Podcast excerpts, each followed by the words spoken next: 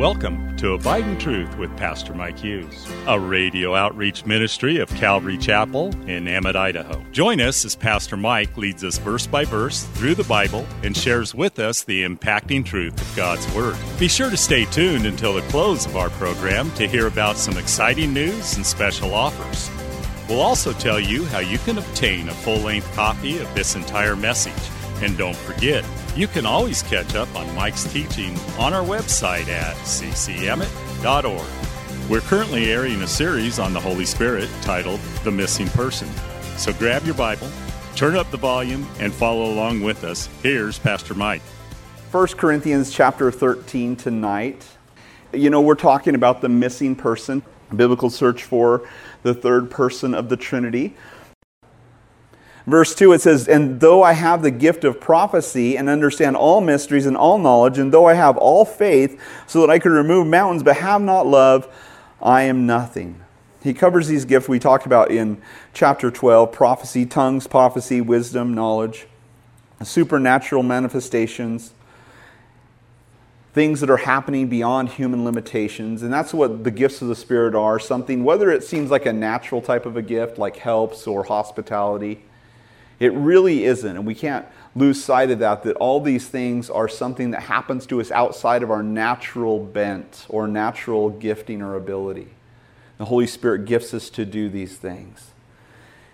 Prophecy, wisdom, and knowledge, supernatural manifestations. And, and these gifts are used on an individual level, but also when the Word of God is taught. You know, I don't know if you've ever had that happen to you. You're riding in the car, and maybe you're doing something you shouldn't be doing, or maybe you're going through a hard time, or maybe you need some encouragement, or maybe the Lord just wants to say something to you, and you're listening to the radio, and the pastor on the radio says something. It's like, wow, that's exactly what I needed to hear, or that's exactly what I don't want to hear, right? and you're just like, whatever, you know, coincidence. But then you pick up your Bible and it falls on the ground, and, and you bend down and pick it up, and guess where it turned to? The same passage. You're like, hey, wait a minute. Okay, I'm just going to pretend that that didn't happen. But then you go to church or you go to coffee with a friend or something like that, and you hear it in the sermon, or the friend says, You know, a verse that the Lord's really been bringing to my heart. You're like, Okay, I get it, you know. It's a word of prophecy, a word of knowledge that's spoken to you. I've seen that happen. As pe- people come to church and they're like, Did my wife tell you I was coming? You know, I always say, Yeah, she filled me in right before you got here. No, I'm just kidding. I have no idea who you are. But these things can be used in an unloving way. I mean, think about it. God speaks to Moses. He tells them, Hey, Moses, I want you to, and you remember in in Kadesh Barnea, Moses smote the rock. God told him to smote, smite the rock, and water came forth from the rock, or actually Kirbath Arba. And then when he got to Kadesh Barnea, God told him, Speak to the rock. And, and, Moses went up to the rock and he says, Must I smite this thing again? You know, and he, he, he was just supposed to speak to the rock and it was going to bring forth water, and he smites the rock a second time, totally misrepresenting God. And yet, what happened? Water still came forth from the rock. It's kind of interesting. God will honor His word because the people come to hear God, uh, from God, even if something's taught in the wrong way. You know, I listen to preachers on the radio sometime, and I used to love it. When I felt really, you know, I was living that time when I was just feeling really guilty about everything. I loved to listen to guys that would just scream and holler and tell me what a sinner I was, and it made me feel like I got spanked. But becoming a pastor, I began to realize wait a minute, you know what? God isn't saying that He's mad at the people, and God has their address. If He wants to bust them, He can bust them. I don't have to do that. I don't have to sit there and scream and yell and make people feel guilty all the time. That's not my job. My job is to bring the Word of God and let it do its thing. Just, it's just like, basically, it's just like going up to the cute little kitty lion and opening up the cage and letting him out. And some people are going to pet him as he goes by and he's going to pounce on other people, right? It's, you know, you, you unleash the word of God and it just does what it does in people's hearts and in their lives. And it's not for me to, to make it do something or, or to scream it out at people or to make people feel guilty. And yet, even when a pastor does that, God still uses it. He may do a lot of damage besides that, but God will still use it. If I have faith to remove mountains, even faith, without faith, it's impossible to please God. And yet, if I have faith to remove mountains, could you imagine being so full of faith that you could remove a mountain? I really wish that my house was right at the foothills of Squaw Butte. So I'm just going to move it right up to my house. Forget all those people. Who cares? You know, if I have faith to, that could be dangerous, right? If I have faith to remove mountains and I do not have love. It's scary to think how someone could be used so mightily of God and lack love and make their entire ministry pointless. That's, that's a crazy thing. But it's possible. Verse 3 Though I bestow all my goods to feed the poor, and though I give my body to be burned but have not love, it profits me nothing. The motivation of our ministry is so important. I, I was told one of my, by one of my mentors, and you know, I think Brian, he talked about this too in First Thessalonians chapter 1, you know, this last Sunday. But if you can't do ministry without faith, hope, and love, you can't do ministry at all. All, the, all three of those things have to be there in order for you to be effective in ministry. I can give everything away, I can sell all I own and give it to the poor.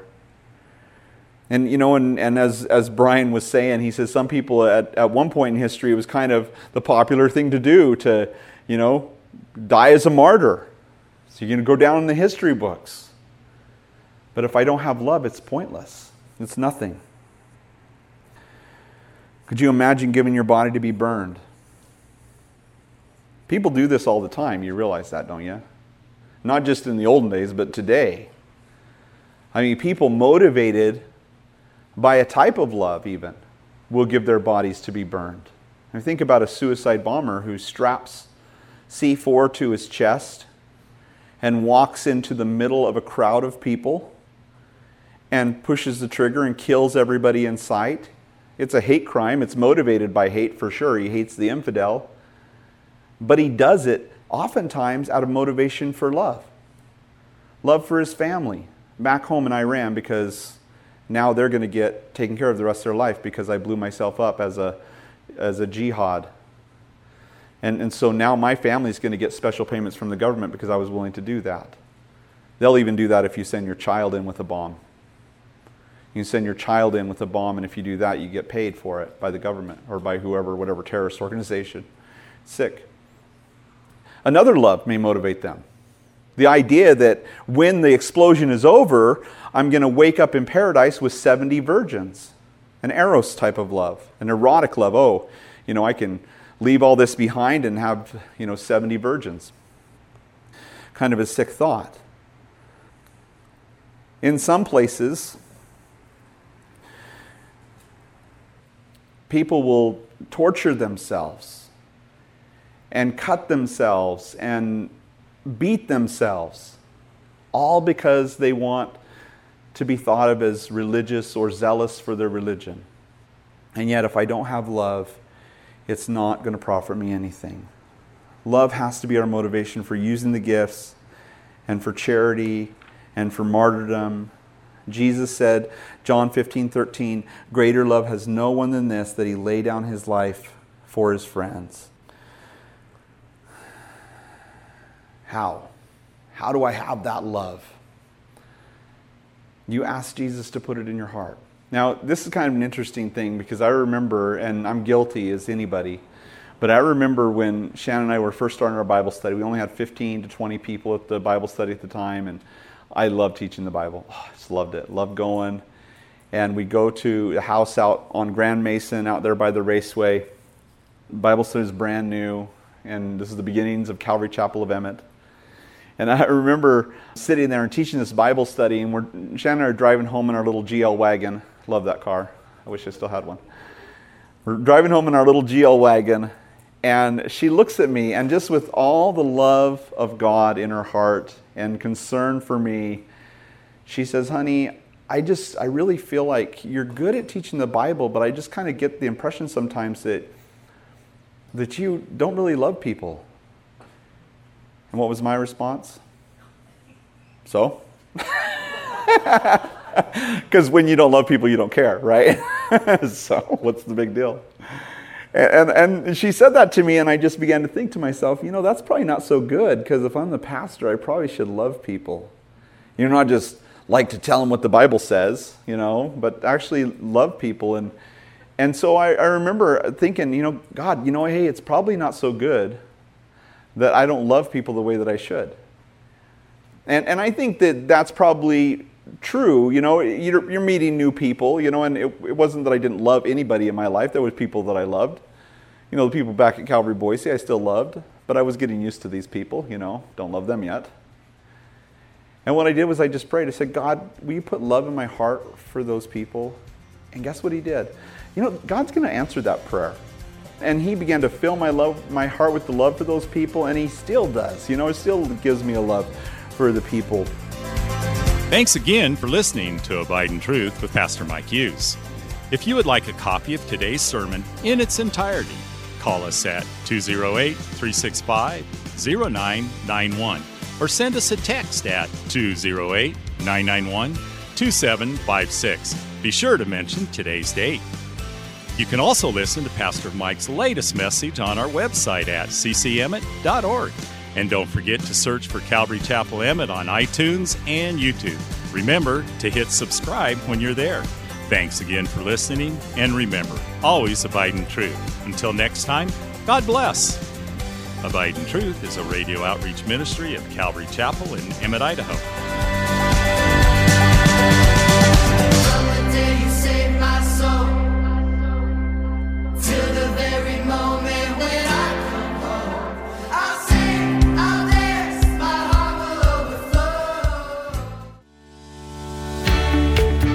Calvary Chapel of Emmett would like to invite you to watch our services live on Facebook. You can watch us every Sunday morning at 8:30 or 10:30. Just go to our page, Calvary Chapel of Emmett, and scroll down for the live service. It is an interactive experience. While on our page, feel free to watch previous Sundays as well. So join Calvary Chapel Emmett Sunday morning at 8:30 or 10:30 on Facebook. We look forward to seeing you.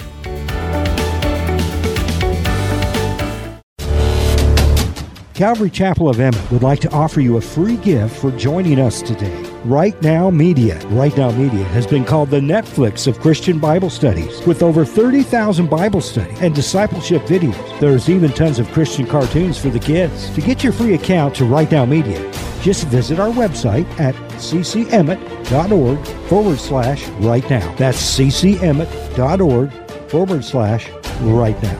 And God bless.